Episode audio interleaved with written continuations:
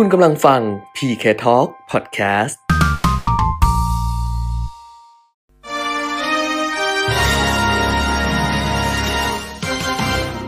รายการเงินทองต้องรู้ โดยขวัญชนกวุฒิกุลและปิยมิตรยอดเมือง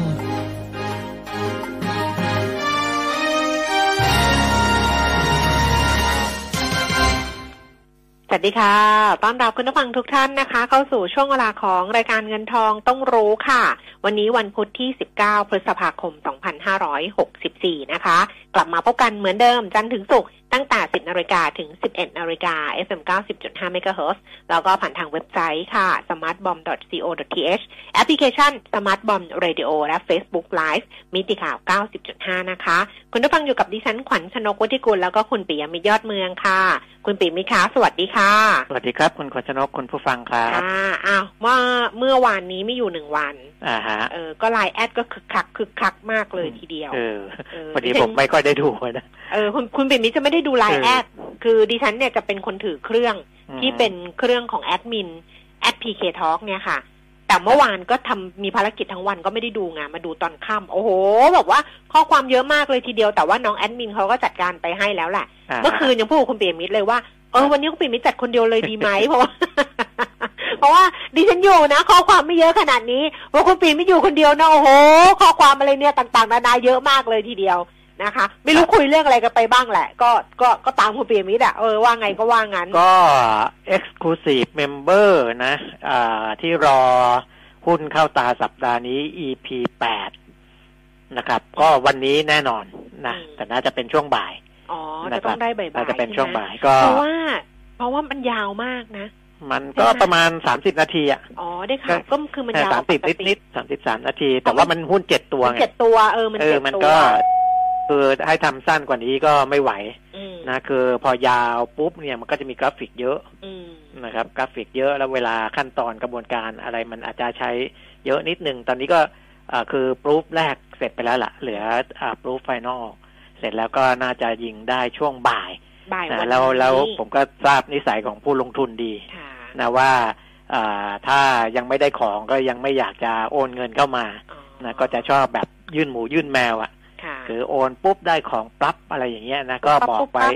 บใช่อืมก็บอกไว้ล่วงหน้าว่ายังไงวันนี้ได้แน่นอนอืมนะครับ ส่วนคนที่โอนเข้ามาแล้วสมัครเป็น Ex- Exclusive Member ก่อนหน้านี้ทั้งรายเก่า แล้วก็ที่เพิ่มเข้ามาในรอบใหม่เนี่ยนะครับ อันนี้ก็รอรับได้นะส่วนคนที่จะสมัครเพิ่มเติมเข้ามาและโอนเงินเข้ามา1,000บาทตลอดชีพเนี่ยนะครับ ก็ไม่น่าจะเกินบ่ายสองโมงบ่ายสองโมงครึ่ง ได้แน่นอนอืมนะแต่ถ้าคุณอยากได้แบบอ่าโอนปุ๊บรับปั๊บนี่ก็อันนั้นไม่ไม่ทราบเหมือนกัน เพราะเราก็แจ้งไม่ได้แล้วนะเพราะว่ามันอยู่หลังรายการวิทยุแล้วอืมนะรายการเราจบ11โมงนะครับ แต่ว่าเราจะยิงช่วงบ่ายนะไม่งั้นคุณก็ต้องรอไปอ่าอีกวันวันหนึ่งพรุ่งนี้เลยเอออีกวันนะครับคืออ่าแต่ถ้าจริงๆมั่นใจว่าบ่ายนี้ได้แน่นอนก็โอนเข้ามาได้เลย ไม่มีปัญหาอะไรค่ะนะครับคือจริง ๆ อะ เราอะพยายามที่จะส่ง ทุกครั้งเลยเนี่ยนะอืมเราจะส่งก่อนสิบโมงอยู่แล้ว เราจะส่งครับสักเก้าโมงครึ่งเนี่ยนะคะ ถ้ามีอ่าข้อมูลอะไรให้ แต่รอบเนี้ยไม่ทันจริง ๆ เพราะอ่าว่าเรื่องเยอะมากเลย แล้วก็แน่นปึกเลย ก็เลยน้องที่ทำที่ทำที่ตัดคลิปเนี่ย ขอบตาดำไปเรียบร้อยแล้วตอนนี้ แล้วก็บอกว่าจะพยายามส่งให้ทันเนี่ยบ่ายสองโมงวันนี้นะคะ เพราะฉะนั้น Exclusive Member ก็รอรับวันนี้เป็นช่วงบ่ายนิดนึงบ่ายสองโมงนะคะ ถ้าเกิดใครยังไม่ได้ในช่วงสักบ่ายสองบ่ายสามก็อาจจะ ส่งข้อความมาถามอีกทีหนึ่งคือบ่ายสามอะถ้ายังไม่ได้นะครับให้เวลาสักชั่วโมงหนึ่งอะเออบ่ายสามถ้ายังไม่ได้เนี่ย ก็ส่งข้อความมาทักกันละกันนะคะ ว่าเอ๊ะทำไมเรายังไม่ได้หรืออะไรเงี้ยแต่ก่อนหน้านี้หรือตอนถึงจนถึงขนาดนี้ยังไม่ต้องส่งมา เพราะว่าของเนี่ยยังไม่ได้ส่งไปร้อนๆเลยผลิตอยู่แล้วเดี๋ยวตรวจเสร็จเรียบร้อยแล้วก็จะส่งให้นะอ่า เอาอันนี้เรื่องที่หนึ่งนะคะ เรื่องที่สองคือคำถามที่เมื่อเมื่อวานเนี่ยดิฉันไม่แน่ใจว่าคุณปิ่นไม่คุยไปถึงไหนจเพราะริงฉะนั้นๆที่คุณแก้มฝากไว้เนี่ยยังตอบไม่หมดเลยเออดิฉันก็จะเลยโละทิ้งไงเออโละแล้วก็โละแล้วก็เอาอย่างนี้ก็แล้วกันว่าคำถามเช้าวันนี้นะคะ ที่มีเข้ามาแล้วจะคุยกันกับนักวิเคราะห์ ซึ่งวันนี้เป็นคุณชาญชัย พันธาธนกิจนะคะ จากบริษัทหลักทรัพย์เอเชียพลัสเนี่ยดิฉันจะเริ่มต้นที่คำถามของท่านที่ฝากไว้ก็จะมี ASK มี GFPT มีสีตังโกรฟมี Quality House แล้วก็ WHA ที่เพิ่งมาล่าสุดนะ เพราะนั้นใครที่ไม่ได้ถามหุ้นเหล่านี้ไว้อะก็ครับรบกวนส่งใหม่ทีหนึ่งก็แล้วกันนะคะ ฝากคำถามได้ค่ะ โทรศัพท์ 0 2 3 1 1 5 6 9 6 นะคะ 0 2 3 1 1 5 6 9 6 Facebook ข วัญชนกวุฒิกุลแฟนเพจนะคะ หรือว่าเพจของมิติข่าวจริงจริงๆก็มีคนไปฝากที่มิติข่าวนะ แต่น้องเขาอืมไม่ได้ไม่ได้ส่งมาให้อะเพิ่งเพิ่งไปเห็นก็ก็อาจจะไม่สะดวกเท่าไหร่ เพราะฉะนั้นที่ดีที่สุดเราเห็นกันก็คือ Line แอด PK Talk เนี่ยแหละค่ะนะฝากไว้ได้เลยตั้งแต่ตอนนี้สำหรับช่วงที่สองที่เราคุยกันกับคุณชานชัย พันธาธนกิจจากเอเชียพลัสนะคะอะอ้าวเริ่มต้นนี่ยังไม่ได้เริ่มเลยเริ่มเลยค่ะ ในเรื่องของโควิด -19 นะครับ ก็อ่า ระดับโลกนี่ยังคงติดเชื้อวันหนึ่งหกแสนกว่ารายนะครับ ตอนนี้หกอ่าตอนนี้ทั้งทั้งโลกเนี่ยร้อยหกสิบสี่ล้านแปดแสนแปดหมื่นกว่านะครับ แล้วก็เพิ่มขึ้นอีกหกแสนหนึ่งหมื่นสองพันกว่าราย ซึ่งก็อยู่ในอินเดียกับบราซิลสองประเทศนี้เกินครึ่งหนึ่งเหมือนเดิมนะครับ อินเดียสองแสนหกหมื่นเจ็ดพันบราซิลเจ็ดหมื่นสี่พันบราซิลก็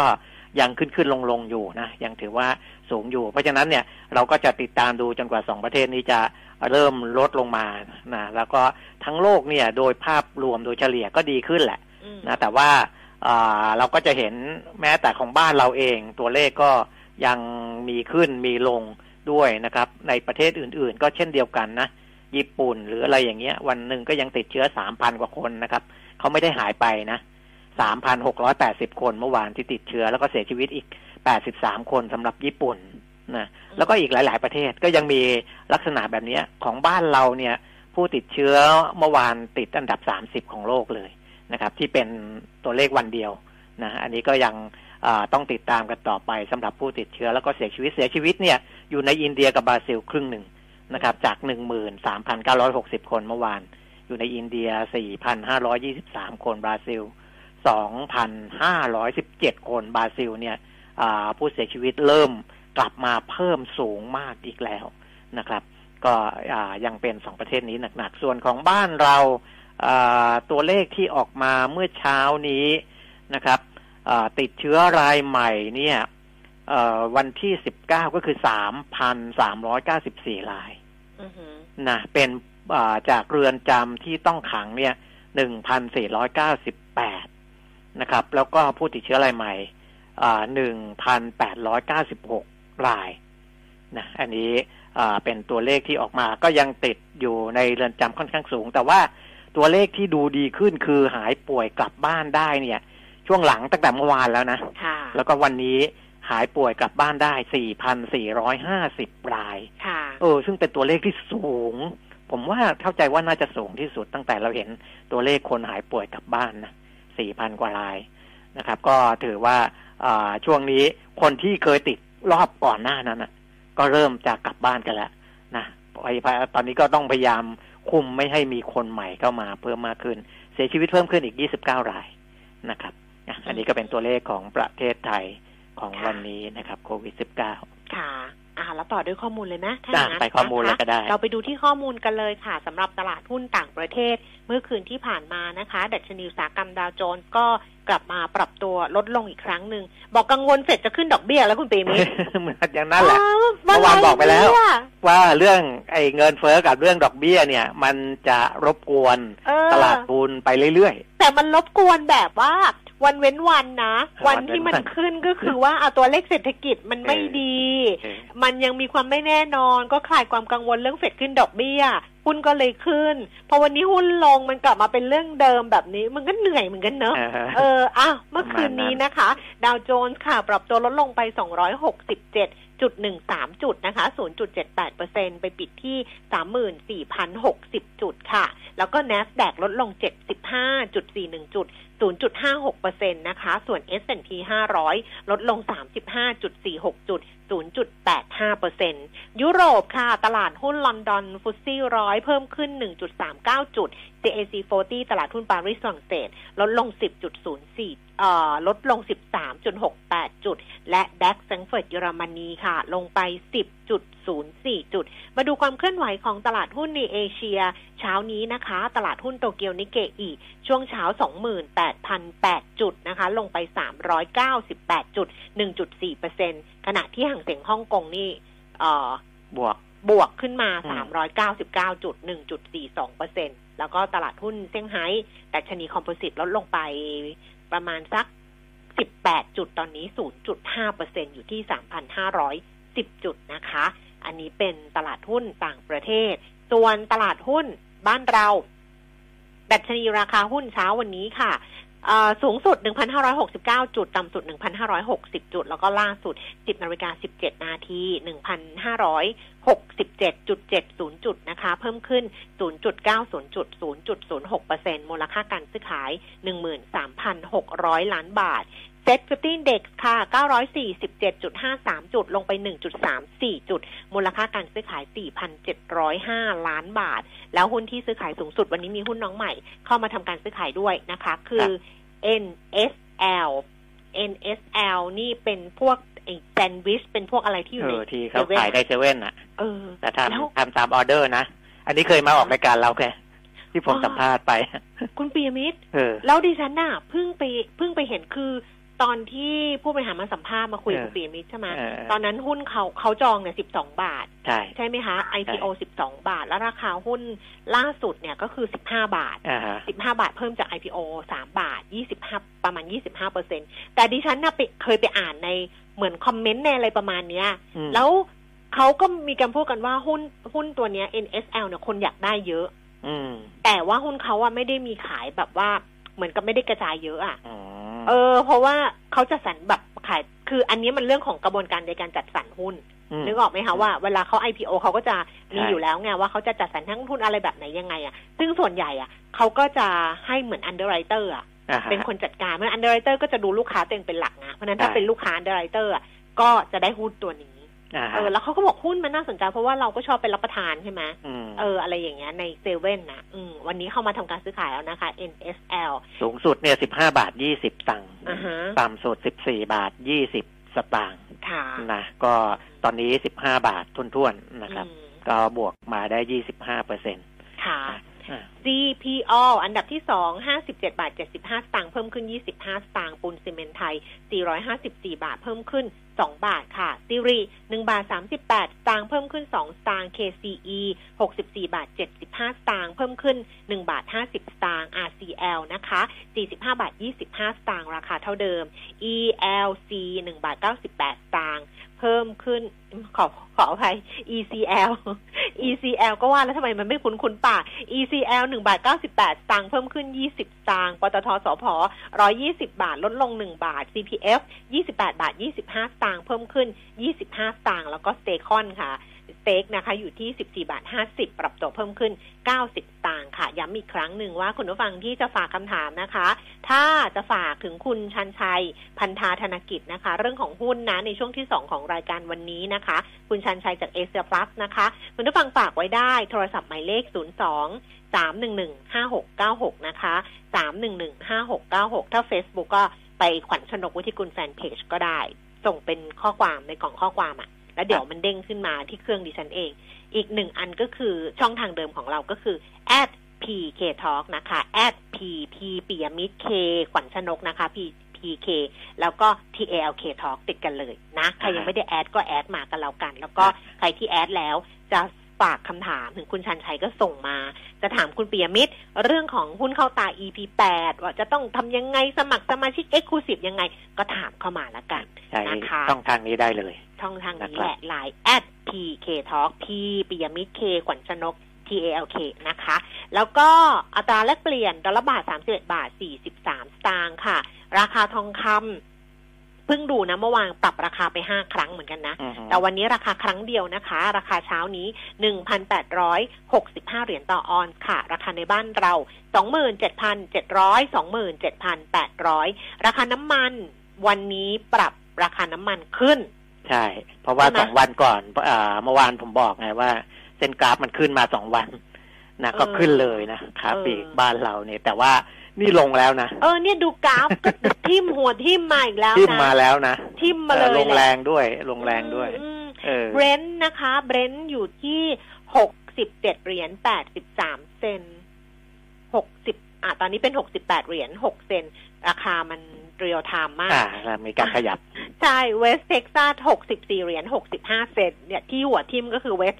West Texas ลดลงไปสองเปอร์สอเซ็นงต์เปอร์กว่าเซ็นต์ใช่อืมสองเปอร์เซ็นต์แล้วก็ดูไบค่ะหกสิบหกเหรียญแปดสิบสามเซนต์ต่อบาร์เรลดูไบนี่เหมือนเป็น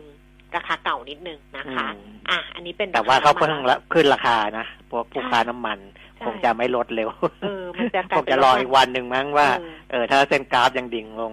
อีกวันหนึ่งนะก็น่าจะลดให้แล้วล่ะอืม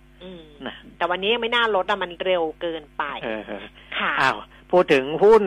น้องใหม่นะครับ วันนี้ NSL เข้ามาแล้วค่ะพรุ่งนี้มีอีกตัวหนึ่งเข้ามาในตลาด MAI นะครับ ชื่อหุ้น ADD Ad นะชื่อบริษัทเขาก็คือบริษัท AdTech Hub จำกัดมหาชนอืมชื่อย่อ Ad อ่า ใครที่มีหุ้นตัวนี้อยู่ก็เริ่มเข้าไปดูผลการดำเนินงานอะไรของเขาในเว็บไซต์ตลาดหลักทรัพย์ได้แล้วอืมนะเพราะเขาจะรายงานก่อนล่วงหน้า หนึ่งวันอืมนะซึ่งงบเขาก็จะมีทั้งงบไตรมาสแรกทั้งงบปีที่แล้วอะไรครบถ้วนเลยอืมนะครับ ก็กำไรก็โตมาพอสมควรแต่บริษัทไม่ได้ใหญ่มากนะค่ะบริษัทอ่าเล็กๆนะครับเข้าในตลาด MAI แต่ว่าไอ้พวกเล็ก ๆ พวกเนี้ยนะมันถ้าหากว่าอ่าราคาวิ่งก็วิ่งกันกระเจิดกระเจิงเหมือนกันนะครับอืมอ้าว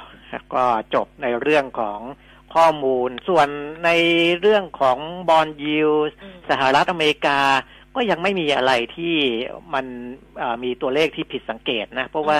บอลยิวสิบปีก็ยังอยู่หนึ่งจุดหกสี่เปอร์เซ็นตค่ะนะครับ ก็อ่าเท่ากับเมื่อวันก่อนนะยังไม่ได้มีอะไรเดี๋ยวมีอะไรที่เป็นจุดสังเกตค่อยว่ากันอีกทีแล้วกันนะครับ ส่วนมติคอรมอเมื่อวานนี้จริง ๆ ก็มีอ่าหลายเรื่องนะ มีเรื่องของเออไอ้เงินสมทบประกันสังคมด้วยนะอืมที่เขาปรับลด ให้อีกแล้วนะเขาครับเขาเริ่มเดือนไหนอะอ่า ช่วงเดือนมิถุนาถึงสิงหาอ๋อพฤษภายังไม่ลดใช่ไหมาพอดีพฤษภายัอ่างไม่เป็นได้พาจ่ายยังพฤษภายังไม่ได้จ่ายไงเห็นแบบแวบๆว่าเอ๊ะเดี๋ยวมีคอรมอหรือเปล่าเลยรอนิดนึงอะไรประมาณนี้อ่าฮะถ้าถ้างั้นจะได้ไปจ่าย ครับ ใช่อืมใช่เพราะว่าบางทีเนี่ย พอจะไปจ่ายแล้ว เอ๊ะเขาจะลดให้หรือเปล่า เพราะว่าก็หลายคนก็รออยู่อะนะอืมว่าว่าทางภาครัฐน่าจะเยียวยาให้นะครับเพราะว่าเพราะบางทีไปจ่ายที่น้องเซเว่นน่ะ น้องเออเซเว่นยังบอกเลยว่าพี่รอก่อนไหมรอก่อนไหมเออพี่รอก่อนไหมแบบเนี้ยเอออ่อ่าจะนะพฤษภาจะได้ไม่ต้องรอ อันนี้เป็นมิถุนาก็กรกฎาแล้วก็สิงหาสามอ่าเดือนนะคะก็คือ ถ้าเป็นมาตราสามสามในจ้างลูกจ้างนี่เดิมจ่ายห้าเปอร์เซ็นก็ลดเหลือเหลือสองจุดห้าเปอร์เซ็นตค่ะนะส่วนมาตราสามเก้าอย่างที่คุณแก้มจ่ายเนี่ยอ่า เดิมจ่ายอยู่สี่ร้อยสามสิบสองบาทใช่ไหมค่ะ ก็เหลือสองร้อยสิบหกบาทนะค่ะเออสองร้อยสิบหกบาทไม่เหมือนไอ้ช่วงก่อนหน้านั้น ซึ่งตัวเลขน้อยมากเลยอะจำไม่ได้แล้วเป็นหลักเลขสองหลักอะอืมอันนั้นน้อยมากอ๋อแต่รอบมีนี้สามสิบแปดบาท เออดิฉันเคยดิฉันเก็บใบเสร็จอยู่เออเพิ่งดูเมื่อวานว่าเดือนไหนไม่รู้สามสิบแปดบาท แต่รอบเนี้ย มาตราสามเก้าสองร้อยสิบหกบาทนะครับสามเดือนมิถุนาถึงสิงหา ก็ อ่ากองทุนประกันสังประกันสังคมเนี่ยจะเก็บอ่าเงินจากผู้ประกันตนได้ลดน้อยลงไปสำหรับการช่วยเหลือรอบนี้เนี่ยอาจะเก็บลดลงไปสองหมื่นหนึ่งร้อยหกสิบสามล้านบาทอืมนะครับ แต่ว่าเขาเคยเอ่อทำอย่างนี้มาแล้วสามงวดนะก่อนหน้านั้นรวมแล้วสิบสองเดือน เงินในกองทุนประกันสังคมเนี่ยจะลดลงไปแปดหมื่นแปดพันแปดร้อยสามสิบเอ็ดล้านบาทนะครับ ที่เอามาช่วยนายจ้างลูกจ้างเนี่ย ก็คือช่วยเอ่อ ลูกจ้างไปห้าหมื่นหกพันหกร้อยห้าสิบเก้าล้าน ช่วยนายจ้างสามหมื่นสองพันหนึ่งร้อยเจ็ดสิบสองล้านบาท ที่จ่ายเข้ากองทุนลดน้อยลงนะ ก็อ่าประมาณนี้แปดหมื่นแปดพันเกือบเกือบเก้าหมื่นล้าน แต่ก็เขาก็คิดว่าเอ่อเกือบเกือบเก้าหมื่นล้านนี่ ก็น่าจะช่วยให้บรรดาผู้ประกันตนในจ้างลูกจ้าง มีสภาพคล่องมากขึ้นประมาณนั้นนะครับ ก็เป็นมาตรการเยียวยาอย่างหนึ่งค่ะนะ ส่วนอ่าในเรื่องของเงินอ่าที่บอกว่ามันใกล้จะหมดแล้วสำหรับรอบแรก แล้วก็มีคนเสนอว่าเออกู้เงินเพิ่มอีกสักหนึ่งล้านอัล้านนนี้อันนี้ไหมคือเงินที่เอามาใช้เรื่องของเออการรับมือกับโควิดใช่19ซึ่งรอบแรกที่เรา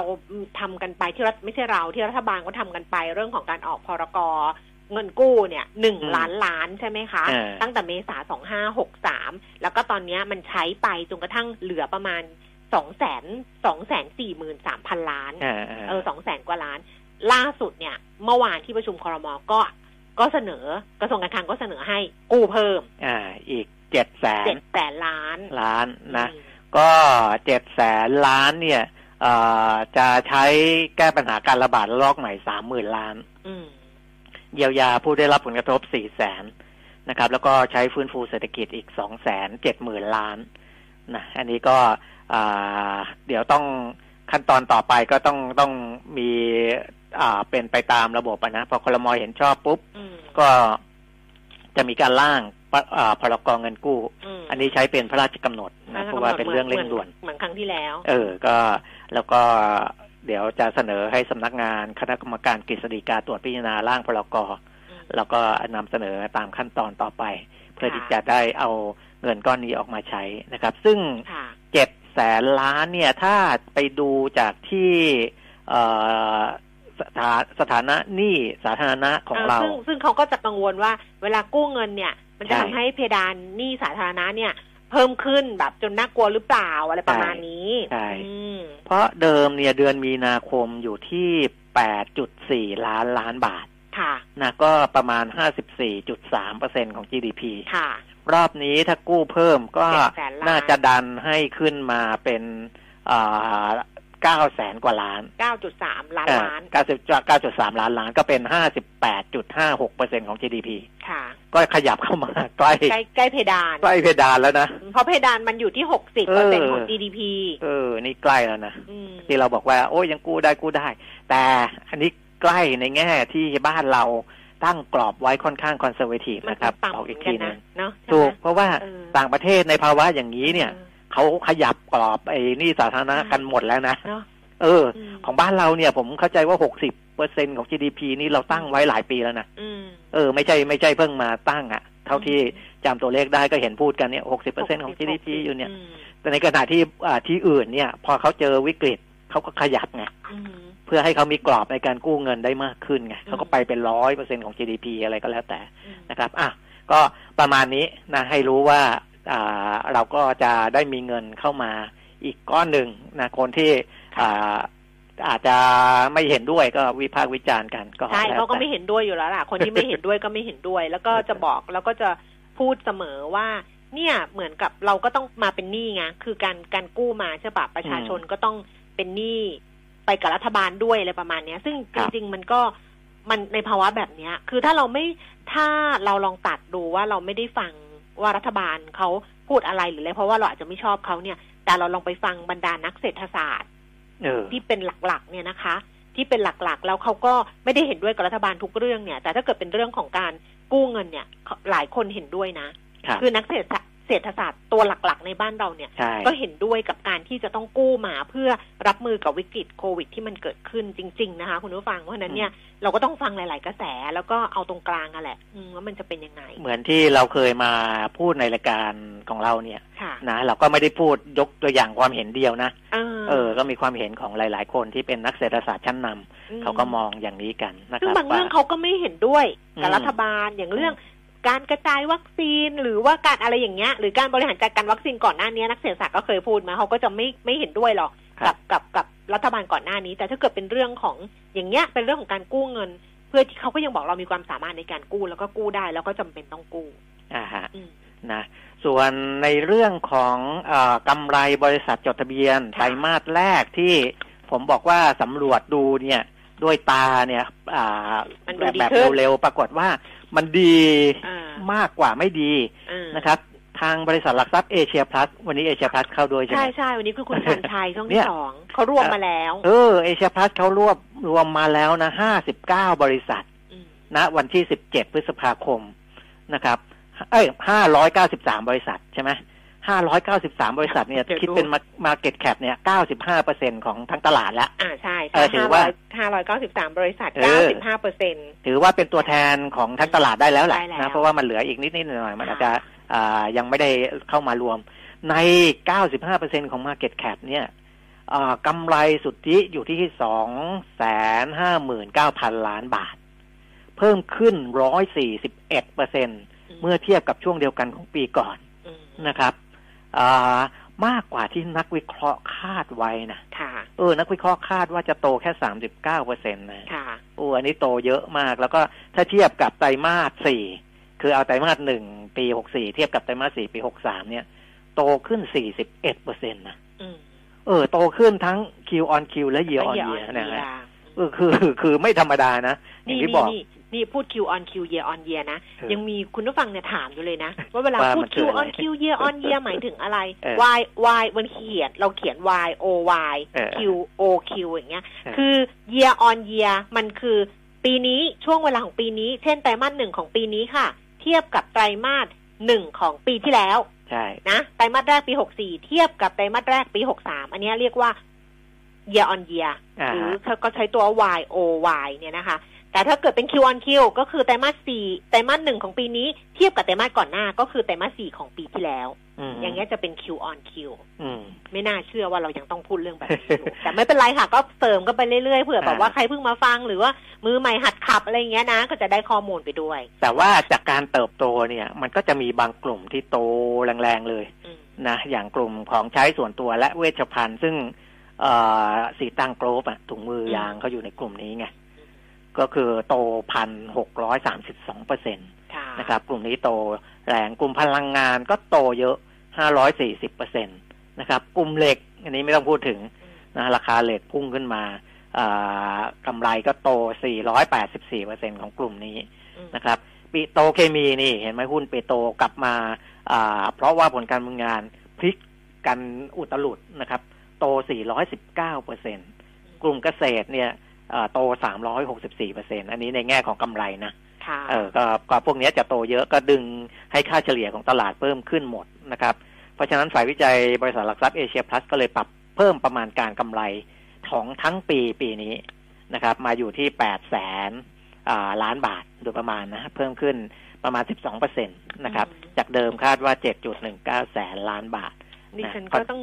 ดิฉันก็ต้องเชื่อเขาเนาะเออ เพราะว่าจริงๆดิฉันยังหวั่นใจแต่มาสสกอลัวงไตรมาสกลัวไตรมาสสองใช่ใช่ไหมดิฉันอืมกลัวแต่มาสสองมากเออเลยก็ไม่อยากไปสร้างความผิดหวังให้กับนักลงทุนแบบเหมือนหรือหรือไปไปไปทำให้นักลงทุนรู้สึกไม่ดีนะ แต่ว่าเออแต่มาสสองต้องระวังจริงนะอ่าฮะเออต้องระวังจริงๆนะคะ แล้วก็อันเนี้ยที่เขาพูดมาเนี่ยก็เหมือนที่เราเคยคุยในรายการนะคุณปีมิตรเพราะครับเขารวมมาว่าเป็นกำไรที่มันปรับตัวเพิ่มขึ้น แต่เขาไม่ได้ดูเรื่องรายได้ยอดขายอะไรอย่างงี้ใช่ไหมอืมเออ เราไม่เห็นไงอะตัวว่าใช่ เพราะดูหลาย ๆ บริษัทรายได้อือืไม่โต หรือว่าอาจจะลดลงใช่นะแต่ว่ากำไรโตกำไรโตเพราะว่าขึ้นมีการบริหารในเรื่องของอ่ามาจินได้ดีขึ้น จริง ๆ ผมก็ก็ก็ก็ถือว่าก็ยังเป็นเรื่องดีอะก็นะยังดีก็ยังเออดีมันเป็นเรื่องดีไงใช่อ่าว่าตอนนี้ทุกคนไปมองที่ bottom line อืมนะไปมองที่ bottom line ไม่ได้แค่มุ่งเน้นขยายตัวแค่รายได้นะครับ ซึ่งอ่าในที่ผมทำคลิปหุ้นเข้าตาสัปดาห์นี้เนี่ยอืมหลายบริษัทก็เป็นลักษณะนี้อืมนะครับ คือรายได้ไม่เพิ่มแต่กำไรเพิ่มเยอะอืมเพราะว่าเขาใช้เทคโนโลยีเข้ามาใช้ในกระบวนการจัดการบ้างอืมนะใช้วิธีคือมันทำได้หลายอย่างนะคือใช้เทคโนโลยีลดต้นทุนในกระบวนการจัดการ และใช้เรื่องของวิจัยและพัฒนาอืมไปเพิ่มมูลค่าให้ผลิตภัณฑ์นะของเดิมขายได้ราคาเท่าเนี้ย แต่ว่าต้นทุนไม่ได้เพิ่มขึ้น ถ้าเราใช้วิจัยพัฒนาเข้ามาจับขยับราคาเพิ่มขึ้นทำนู่นทำนี่นิดหน่อยต้นทุนไม่ได้เพิ่มเยอะอืมแต่ราคาขายได้เพิ่มขึ้นเยอะ หรือสร้างสินค้าที่มันมีอ่าเติมมูลค่าเข้าไปอะไรแบบเนี้ย ซึ่งผมมองว่าเป็นเรื่องที่ดีนะอืมเออ มันต้องไปในลักษณะนี้แหละ ไม่เพิ่มต้นทุน แต่ว่าแล้วก็ยอดขายมันก็อาจจะไม่ได้เยอะ เยอะขึ้นแต่ กำไรมันเยอะขึ้นบัตทอมไลน์จะสูงขึ้นอืมหลาย ๆ บริษัททำแบบนี้นะครับค่ะอ่าใครอยากรู้ว่าเป็นบริษัทไหนอย่างไรก็สมัครเข้ามาเป็น Exclusive Member ของ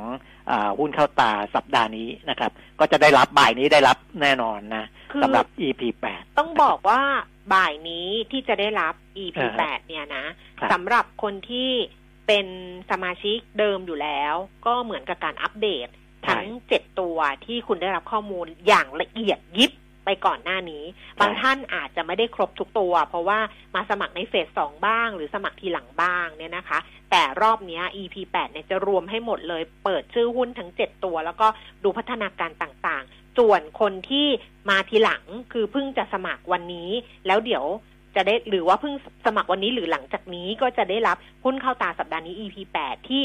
ดูทั้ง7บริษัทคือได้ไปรวดเดียวเลย แต่คนครับที่ได้ไปก่อนหน้านี้แล้วเนี่ยนะ ก็คือหนึ่ง คือรู้ไปก่อนแล้วไงอืมได้เร็วไปแล้วไงสองถูกคือรู้ละเอียดด้วยเพราะแต่ละ EP เนี่ยมันก็จะลงละเอียด แต่ EP นี้ก็คือว่าอาจจะไม่ได้ลงละเอียดยิบลงไปในตัวหุ้น แต่จะให้เห็นว่าทั้งเจ็ดตัวเนี่ย มันเป็นยังไงแล้วพัฒนาการเป็นยังไง จุดเด่นของเขาเป็นยังไงกำไรที่ผ่านมาไตรมาสแรกเป็นยังไงอะไรพวกเนี้ยก็ สามารถที่จะใช้ประกอบการตัดสินใจได้เออนะไม่ครับไม่ได้เปรียบไม่เสียเปรียบหรอกค่ะอ่าฮะนะเพราะฉะนั้นเนี่ยสำหรับสมาชิกเดิมก็รอรับเลยนะคะ ไม่ต้องมาจ่ายอะไรเพิ่มแล้ว จ่ายกันครั้งเดียวจบไปแล้วนะครับหลังจากนี้ก็รอรับอย่างเดียว แล้วก็สมาชิกใหม่ที่สมัครเข้ามาก็รอรับเหมือนกัน แล้วก็จ่ายแค่ครั้งเดียวเหมือนกันหนึ่งพันบาทอยู่กันไปตลอดชีพเลยค่ะ ครับอืมอ้าว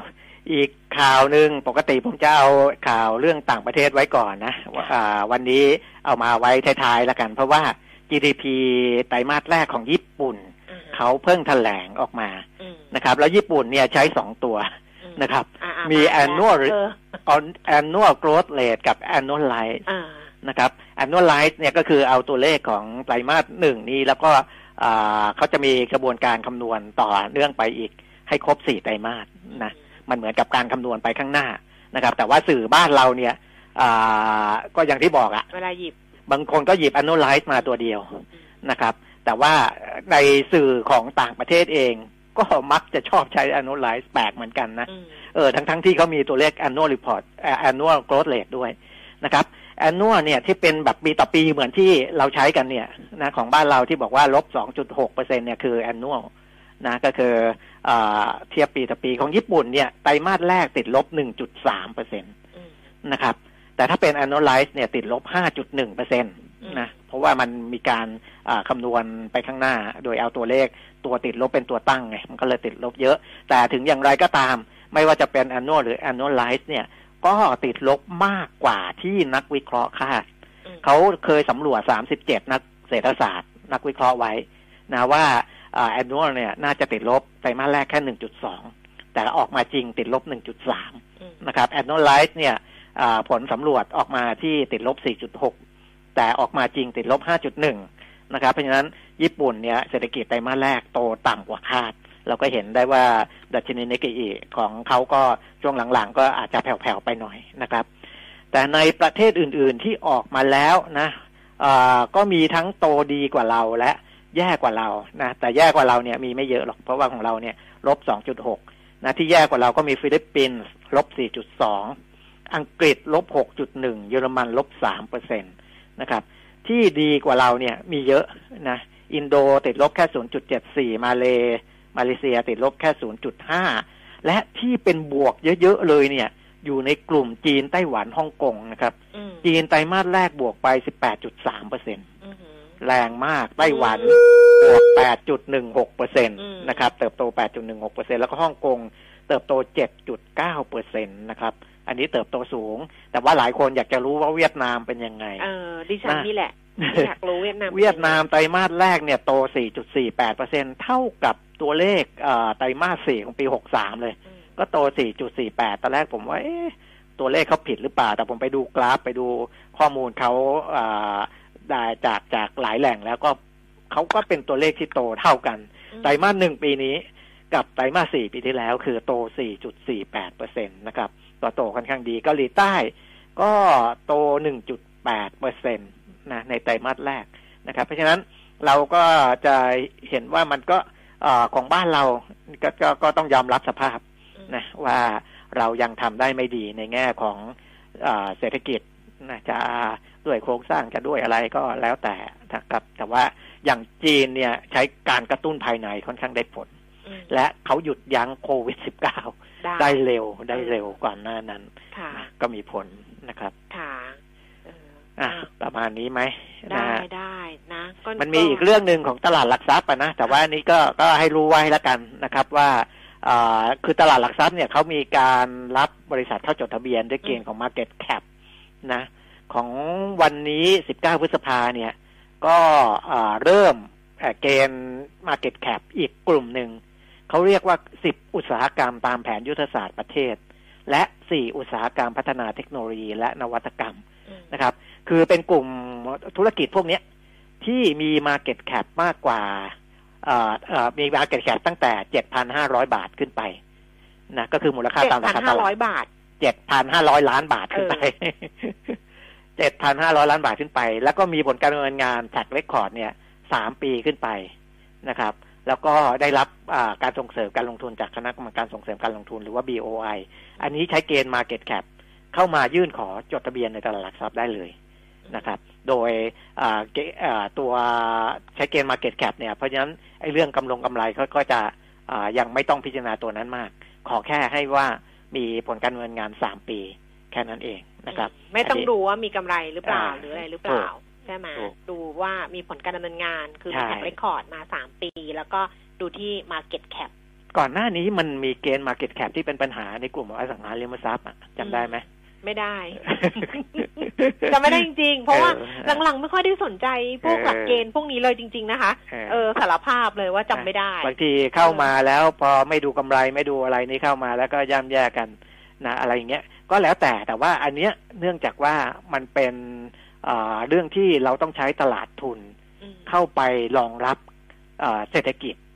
ตามตามนโยบายของรัฐบาลที่เขาต้องการผลักดัน เพราะเพราะถ้าไปผลักดันอย่างเดียว แล้วไม่มีแหล่งทุนให้เนี่ย มันก็เหนื่อยนะแล้วแหล่งทุนถ้าไปกู้เงินอย่างเดียว มันก็หนักมันมันหนักมันก็ต้องมาระดมทุนผ่านเพราะฉะนั้นถ้ามีช่องทางตลาดทุนให้เขาได้ระดมทุนด้วยต้นทุนที่มันไม่สูงมาก นะมันก็จะเกิดได้เร็วขึ้น แต่ว่าเมื่อก่อนนะคะถ้าเมื่อก่อนเลยตอนคุณปิ่นมิตรทำข่าวใหม่ ๆ แบบสมัยกรตเพิ่งตั้ง หรือตลาดทรัพย์ตั้งมาไม่นานอะไรอย่างเงี้ยเขาก็จะเข้มงวดเรื่องของกำไรสุทธิเป็นอย่างแรกคือบริษัทต้องมีกำไรต่อเนื่องสามปี แล้วก็ถึงจะมาถึงแล้วก็มีขนาดเท่านั้นเท่านี้ถึงจะมาจดทะเบียนได้ อันนั้นดิฉันว่า เพราะว่า ความรู้ของนักทุนเนี่ยมันยังไม่ได้พัฒนา เขาก็ทำเป็นเกราะป้องกันไงว่า อย่างน้อยบริษัทมันดูแล้วมันมีโอกาสเติบโตใช่ไหมเพราะว่ามันมีกำไรมาสามปีต่อเนื่องอะ่ะ หรือห้าปีต่อเนื่องอะ่ะ มันก็มีโอกาสที่เออมันเข้ามามันคงไม่ล้มเหลวเลยแหละ แต่มันก็มีบางบริษัทที่โอ้โหปั้นมาสวยเลยนะพอเข้าตลาดปุ๊บขาดทุนปั๊บแบบนี้ก็มี แต่พอถึงจุดนี้ปุ๊บเนี่ยเหมือนกับตลาดมันก็พัฒนา นักทุนก็พัฒนาด้วย นักทุนก็จะต้องมีความรู้ก่อนที่เราจะซื้อหุ้น IPO หรืออะไรเนี่ย มันก็ต้องเข้าไปดูข้อมูลไปดู ภาพรวมอุตสาหกรรมของเขาหรืออะไรประมาณเนี้ย เหมือนจะซื้อหุ้นกู้อะค่ะ ถ้ามีถ้าเขาจัดอันดับเครดิตความน่าเชื่อถือเนี่ย เราก็เข้าไปดูของ t r i s Rating เพราะเขาก็จะเขียนชัดเจนเลยนะใช่ไหมว่าความเสี่ยงคืออะไรแบบปัจจัยบวกคืออะไรแบบเนี้ย คือพอตลาดพัฒนานักทุนพัฒนาเนี่ย บางทีมันไม่ต้องไปดูเรื่องเกณฑ์กำไรแล้วไงใช่ไหมมันก็เออไปดูแบบอย่างอื่น ให้มันเข้าเกณฑ์แล้วก็นักทุนก็ทำการบ้านของตัวเองไปด้วยนะคะ คุณปิ่มมิตรเนี่ยมีคุณผู้ฟังส่งข้อความมาบอกว่าเรื่องเรื่องงบประมาณนะคะเรื่องกู้เรื่องอะไรประมาณเนี้ย บอกว่าเนี่ยส่วนใหญ่อะแบบสื่อก็จะพาดหัวบางทีว่ารัฐบาลถังแตกอะไรเงี้ยจริง ๆ แล้วถังแตกจริงหรือเปล่าครับ เออ มันมันถ้าดูจากตัวเลขที่เขาให้มาก็ถังไม่แตกแต่ว่ามันต้องดูสภาพคล่องในแต่ละเดือนด้วย อันนั้นมันจะมีตัวเลขอีกตัวหนึ่งว่ารายรับรายจ่าย เพราะว่ามันเป็นไปได้ว่ารายรับมันเข้ามาไม่ทันอะไรมันก็จะมีปัญหาช็อตช็อตบ้างในบางช่วงนะครับนะมันก็ช็อตได้นะเออเออ มันก็เกิดอาการช็อตได้บ้าง เพราะว่ามันมีเนี่ยเลื่อนรับภาษีภาษีบ้างจ่ายช้าบ้างยืดอะไรบ้างนะเออมันก็มันก็มีโอกาสเป็นไปได้ แต่ว่าโดยภาพรวมยังนะ แต่จะไปพูดว่า โอ้ยมันไม่มีปัญหาหรอกอะไรเงี้ยมันก็พูดไม่ได้นะเออ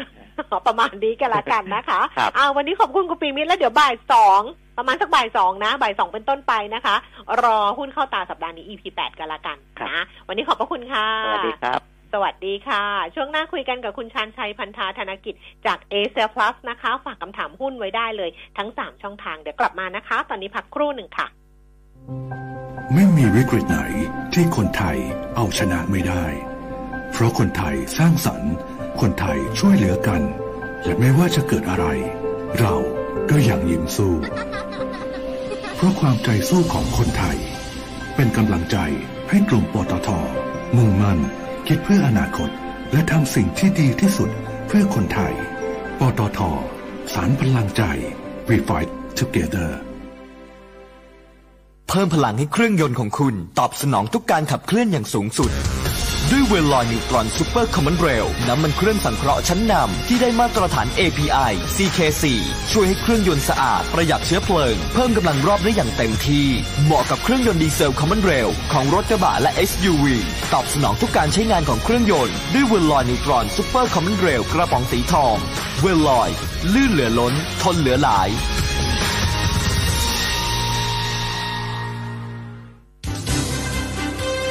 จาะลึกโลกเก่า สู่โลกใหม่ วิเคราะห์สถานการณ์รอบโลก เรื่องเด่นดัง ทั้งการเมือง เศรษฐกิจ สังคม กับธนงขันทอง และวัชราจรูนสันติกุล ในรายการ New World 4โมงถึง4โมงครึ่งฟังสดๆทาง FM 90.5 ออนไลน์ www.smartbomb.co.th และ on mobile application Smart Bomb Radio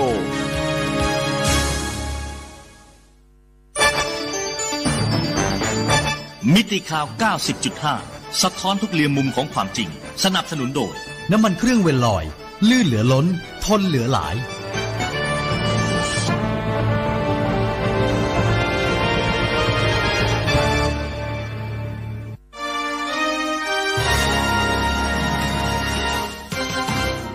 รายการเงินทองต้องรู้ โดยขวัญชนกวุฒิกุลและปิยมิตรยอดเมือง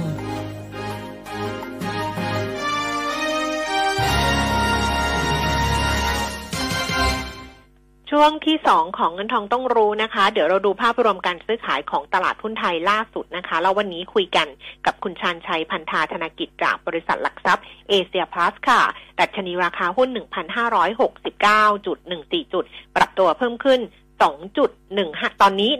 1,568.95 จุดนะคะ เพิ่มขึ้น 2.15 จุด แล้วก็มูลค่าการซื้อขาย 23,700 ล้านบาท ส่วน s e t ตินเด็กค่ะ 948 จุด39 จุด ลดลง 0.48 จุด มูลค่าการซื้อขายประมาณ 7,230 ล้านบาท เราคุยกันกับคุณชันชัยเลยนะคะ รอสายเรียบร้อยแล้วค่ะ คุณชันชัยคะ สวัสดีค่ะ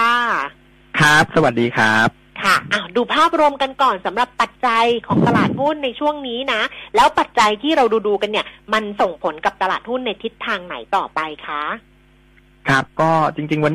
ที่ผมว่าตลาดน่าจะให้น้ำหนักตอนเนี้ยนะครับอืมมีอยู่ประมาณสามปัจจัยอืมนะครับ มีอยู่สามปัจจัย ปัจจัยแรกเนี่ยก็แน่นอนนะครับ เป็นในส่วนของตัว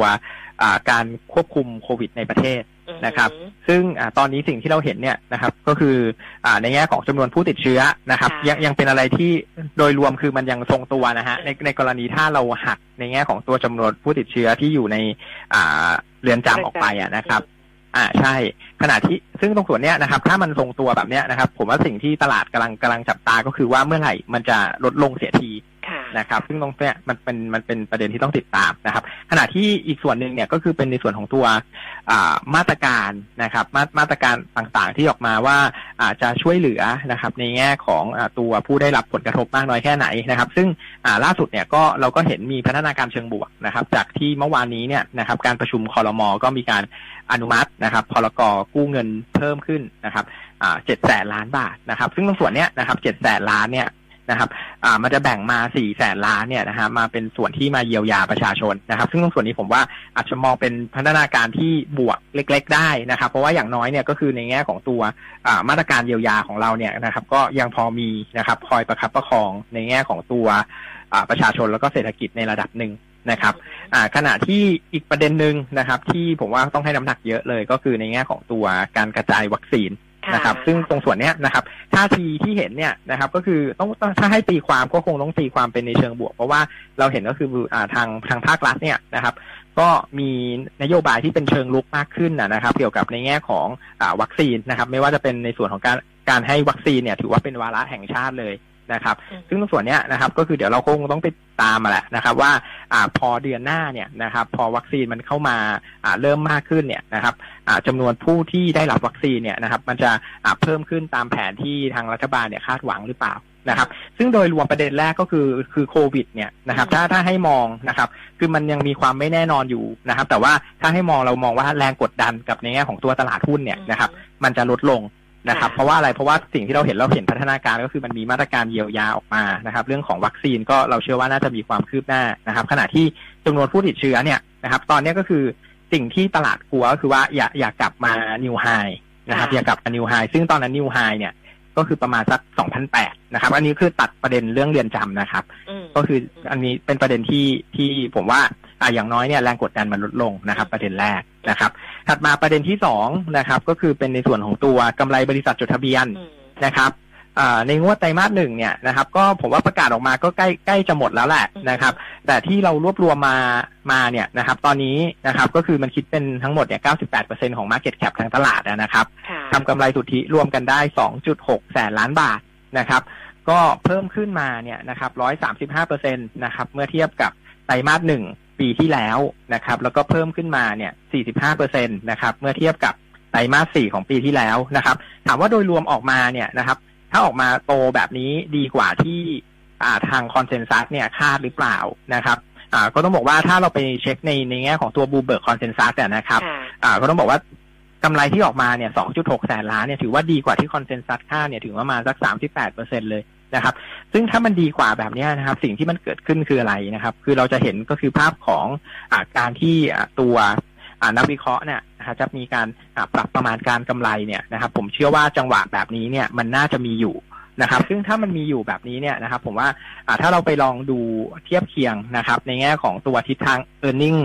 e a r n i n g ถ้ามีนักวิเคราะห์มีการ อัปเกรดขึ้นนะครับกับทิศทาง SET Index เนี่ยโดยปกติเนี่ยนะครับผมว่ามันมันจะเป็นทิศทางที่หนุนทำให้ภาพของ SET Index เนี่ยมันปรับขึ้นได้นะครับ เพราะฉะนั้นเนี่ยคือคืออ่าถ้ามองในแง่ของประเด็นที่สองเนี่ยนะครับผมว่าก็อันนี้ต้องตีความเป็นบวกเลยนะครับขณะที่ ในส่วนของประเด็นที่สามนะครับ อันนี้ไปให้น้ำหนักกับประเด็นต่างประเทศละนะครับ ประเด็นต่างประเทศหลายฝ่ายคงคงให้น้ำหนักโฟกัสไปที่เรื่องของอตัวเงินเฟ้อสหรัฐนะครับ ที่พอเร่งตัวปุ๊บเนี่ยนะครับ มันจะทำให้ภาพของเฟดนะครับ จะใช้นโยบายการเงินที่ผ่อนคลายเนี่ยลดลงหรือเปล่านะครับ เช่น การลด QE tapering นะครับ ซึ่งประเด็นเนี้ยนะครับในในมุมมองเราเนี่ยนะครับเรามองว่าภาพของเฟดเนี่ยนะครับคงจะยังไม่ได้อ่ามีการเปลี่ยนแปลงนโยบายอะไรในในระยะสั้นนะครับ เพราะว่าเพราะว่าอะไรเพราะว่า สิ่งที่เราเห็นเนี่ยก็คือตัวดัชนีชีวเศรษฐกิจของสหรัฐเนี่ยนะครับในในบางตัวเนี่ยมันออกมามันก็ยังไม่ได้แข็งแกร่งนะครับ ยกตัวอย่างถ้าเอาตัวที่สำคัญก็คือตัวอัตราการว่างงานนะครับในเดือนเมษายนที่ผ่านมาเนี่ยมันยังอยู่ในระดับที่ค่อนข้างสูงอยู่นะครับถ้าเทียบกับช่วง pre covid ดังนั้นเนี่ยเราก็มองว่าเฟดอะนะครับจะยังไม่ไม่ได้มีการปรับเปลี่ยนอะไรนะครับ แต่ว่าทางนี้เนี่ยคือประเด็นเนี่ยนะครับมันจะเป็นประเด็นที่ผมว่าอาจจะต้องติดตาม เพราะว่ามันจะมาสร้างความผันผวนให้กับเราเป็นระยะระยะนะครับ โดยเฉพาะ ในยามที่ถ้าตัวเลขเศรษฐกิจของสหรัฐเนี่ยนะครับ มันออกมาดีมากๆนะครับ ตลาดก็จะกังวลนะครับแล้วพอกังวลเสร็จปุ๊บเนี่ยมันจะทำให้เกิดแรงแรงเทคโปรฟิตอะไรอย่างเงี้ยเกิดขึ้นได้นะครับ ก็โดยรวมนะครับ จริง ๆ โทนต้องบอกว่าถ้าให้ถ้าให้ตีความเลยนะครับ โทนผมมองว่าอ่าดาวไซด์ในการปรับในการปรับลงมันมันน่าจะเริ่มจำกัด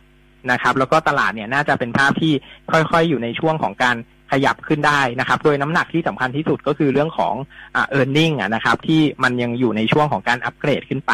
นะครับ ค่ะค่ะ เพราะฉะนั้นเราจะวางกลยุทธ์การลงทุนสำหรับภาพรวมๆตอนนี้ยังไงดีคะครับก็ถ้าภาพภาพรวมนะครับค่ะตอนเนี้ยคือคือเรามองว่าหลังจากที่กำไรมันประกาศออกมาเนี่ยนะครับ เราเราเริ่มเห็นเราเริ่มเห็นบางกลุ่มเนี่ยนะครับ ที่เราเชื่อว่าอ่า ในช่วงของอ่าในระยะถัดไปเนี่ย e a r n i n g momentum มันยังมีโอกาสที่จะเติบโตอยู่นะครับค่ะซึ่งเราจะไปโฟกัสหุ้นที่เรามองว่ากำไรเนี่ยจะเติบโตได้โดยเฉพาะในช่วงของครึ่งปีหลังนะครับ ที่ถ้าวัคซีนเข้ามาเราเชื่อว่ากลุ่มพวกเนี้ยแหละนะครับ จะมีแนวโน้มทิศทางกำไรที่กลับมาเติบโตนะครับ แล้วก็ถัดมาเนี่ยเราก็มาดูว่าราคาหุ้นเนี่ยมันยังมีอัพไซด์ให้เราลงทุนหรือเปล่านะครับอือหือถ้ามีนะครับหุ้นพวกนี้แหละนะครับ จะเป็นอ่าชอยแรก ๆนะครับ ที่ที่เราเลือกนะครับ ค่ะอ้าวเดี๋ยวไปดูที่คำถามคุณผู้ฟังว่า เข้าเข้าทางบ้างหรือเปล่านะ ท่านแรกนะคะ สอบถามเข้ามาเป็นหุ้นของ ASK คือเอเชียเสริมกิจลิสซิ่งนะ บอกว่าแนวรับแนวต้านแล้วก็วิเคราะห์ด้วยครับ ASK ค่ะ ครับ ก็ถ้าในส่วนของตัว ASK นะครับ ถ้าถ้าเอาในแง่ของปัจจัยพื้นฐานก่อนนะครับ ในแง่ทิศทางผลประกอบการเนี่ยเราเชื่อว่าปีนี้ของเขาเนี่ยนะครับจะเติบโตได้ค่อนข้างดีเลยนะครับ ในระดับไม่ต่ำกว่า 20%นะครับก็สาเหตุหลักๆเนี่ยมาจากแนวโน้มของการใช้ความต้องการใช้สินเชื่อนะครับรถบรรทุกเนี่ยมันเป็นภาพที่ฟื้นตัวขึ้นมานะครับขณะที่สิ่งที่เราเห็นก็คือว่าไตรมาสหนึ่งเนี่ยงบออกมาก็ถือว่าทำได้ดีเลยทีเดียวนะครับ แต่อย่างไรก็ตามเนี่ยก็คือพอภาพมันเห็นดีแบบนี้เนี่ยถัดมาเรามาดูที่ราคาหุ้นนะครับ ว่าสะท้อนไปหรือยังนะครับ อ่าก็ต้องบอกว่าเราทำแฟร์ ASK เนี่ยไว้อยู่ที่ 30 บาทนะครับ ค่ะ แต่ปัจจุบันเนี่ยคือราคาหุ้นเนี่ยนะครับอ่าอยู่ที่ 35 บาทนะครับ ซึ่งอ่าเดือนที่ผ่านมาเนี่ยนะครับก็ต้องบอกว่าขึ้นขึ้นไปแรงมากอะนะครับอืมขึ้นไประดับประมาณสัก 70เปอร์เซ็นต์ค่ะ นะครับคือถ้าเป็นอย่างเงี้ยในในในเชิงคำแนะนำคือถ้าจะลงทุนยาวๆเนี่ยนะครับ อืม เรามองว่าคงจะยังไม่ไม่ไม่อืม ไม่เลือกไม่ลงทุนในยามนี้นะครับคค่ะงจะรอให้ราคามันย่อมาก่อนนะครับ ขณะที่ถ้าถามว่าแนวรับแนวต้านนะครับ ตอนนี้ดูดูยังไงอะนะครับ ก็คือ ถ้าจะเข้าตอนเนี้ยผมว่าเป็นการเข้าเพื่อ trading เท่านั้นนะครับ เพราะฉะนั้นเนี่ยก็คือต้องกำหนดกลยุทธ์นะครับ ถ้าหลุดจุดที่เราอ่าตั้งเป็นจุด stop loss ก็ต้อง cut loss ออกมานะครับอ่าในในส่วนนี้นะครับ ถ้าอิงตามสัญญาณเทคนิคเนี่ยนะครับ แนวรับนะครับ จะอยู่ตรง 33 บาทนะครับ ส่วนแนวต้านเนี่ยนะฮะจะอยู่ 38 บาทนะครับ แล้วก็ถ้าหลุด 31.2นะอ่า31.25นะครับ ใช้เป็นจุดสต็อปลอสครับ ค่ะ GFPT มีปัญหาอะไรหรือเปล่าครับ ราคาลดลงมาต่อเนื่องเลย ครับ ก็อ่าเท่าที่เห็นเนี่ยนะครับ ก็คือในในส่วนของ GFPT เนี่ยนะครับ ที่ราคามันลงมาเนี่ยก็ตั้งแต่วันที่ 13 พฤษภาที่ผ่านมาเนี่ยนะครับ ถ้าเราไปดูดีๆ ก็คือว่ามันเป็นวันที่เขาเป็นช่วงที่เขารายงานงบพอดีเลยนะครับ ก็รายงานงบออกมาเนี่ยไตรมาสหนึ่งเนี่ยนะครับ ก็ต้องบอกว่าออกมาต่ำต่ำกว่าที่ที่คาดไว้นะครับ ซึ่งส่วนหนึ่งเนี่ยนะครับ มันก็มาจากในแง่ของตัวอ่าธุรกิจไก่ของเขาอะนะครับ ที่มันฟื้นตัวช้ากว่าคาดนะครับ แล้วก็อีกมุมหนึ่งก็คือมันอ่าโดนกระทบนะครับ ในแง่ของตัวต้นทุนนะครับ ที่เราจะเห็นว่าอ่าต้นทุนกากถั่วเหลืองเนี่ยนะครับ ในปีนี้เนี่ยก็คือมันมันเป็นภาพที่มันสูงขึ้นมานะครับ ดังนั้นเนี่ยก็ไปอ่ากระทบกับประสิทธิภาพการทำกำไร แล้วก็สุดท้ายไตรมาสหนึ่งออกมาก็ไม่ค่อยดี แล้วก็เลยเลยเป็นภาพของการโดนเทคเทคลงมานะครับค่ะส่วนคำแนะนำของเราเนี่ยนะครับ อ่าตัว GFPT เราเราให้ fair value ไว้อยู่ที่ 12 บาทนะครับแล้วก็เรามองว่าราคาระดับตรงเนี้ยอัพไซด์ยังยังไม่ค่อยน่าจูงใจมากนักนะครับ ค่ะ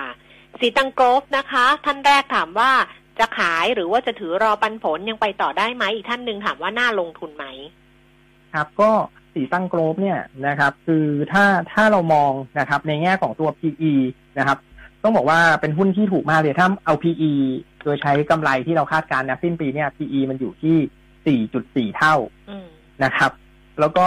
อ่าดีวเดนเนี่ยนะครับไม่ไม่ต่ำกว่า 10%เอือฮึนะครับ เพราะฉะนั้นเนี่ยตรงตรงเนี้ยนะครับ ผมว่าถ้าถ้าลงทุนเพื่อรับปันผลนะครับ ก็ถือว่าเป็นหุ้นหนึ่งเลยแหละนะครับ ที่ค่อนข้างถูกแล้วก็ปันผลสูงนะครับ ถ้าลงทุน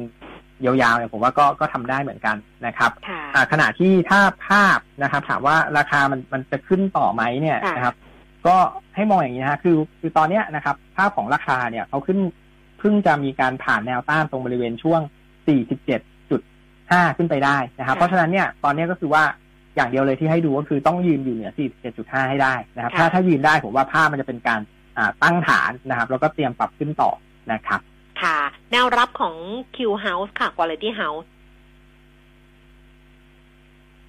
ครับก็ถ้าถ้าในแง่ของตัว Q House นะครับค่ะแนวรับนะครับอยู่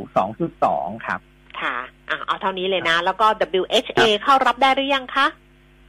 ครับก็ WHA เนี่ย คือคือถ้าในคำแนะนำเราเนี่ย คืออมเราทำแฟร์ไว้อยู่ที่3.91นะครับ ถามว่าอัพไซด์ในในลงทุนระยะยาวเนี่ยนะครับอ่าปัจจุบันก็มีอยู่ถึงประมาณสัก29%นะครับ คือผมว่าถ้าลงทุนยาวอะมันมันลงทุนได้นะครับค่ะแต่ในในระยะสั้นเนี่ย ผมว่าถ้าถ้าจะทำให้ราคาเนี่ยมันขับเคลื่อนเนี่ยประเด็นในระยะสั้นผมมองว่าหนึ่งเลยก็คือเป็นภาพที่อ่า ทางทางภาครัฐเนี่ยนะครับก็คือมีการคลายล็อกแล้วก็เปิดประเทศกันมากขึ้นนะครับซึ่งตรงส่วนเนี้ยมันมันอาจจะเป็นเซนติเมนต์บวกแล้วก็ช่วยหนุนราคาหุ้นไปอีกทางหนึ่งนะครับ อืมเอาละค่ะ วันนี้ขอบคุณคุณชันชัยมาก ๆ นะคะ ขอบคุณครัค่ะบสวัสดีค่ะ คุณผู้ฟังคะคำถามที่ค้างอยู่นะ ของดอนเมืองโทเวเนี่ยถามมาสองวันแล้ว เดี๋ยวพรุ่งนี้จะเป็นคำถามแรกให้นักวิเคราะห์แน่นอนสำหรับ DMT เนี่ยนะคะ ต้องขออภัยจริง ๆ แล้วก็ที่เหลืออยู่พรุ่งนี้ค่อยกลับมาคุยกันกันละกัน เพราะว่าวันนี้เวลาหมดแล้วแล้วเดี๋ยว Exclusive Member รอนะคะ บ่ายสองเป็นต้นไปจะได้เจอกันแล้วกับหุ้นเข้าตาสัปดาห์นี้ EP 8แล้วเดี๋ยวพรุ่งนี้คุณปียมิตรกลับมาอัปเดตให้อีกครั้งหนึ่งวันนี้ลาไปก่อน สวัสดีค่ะ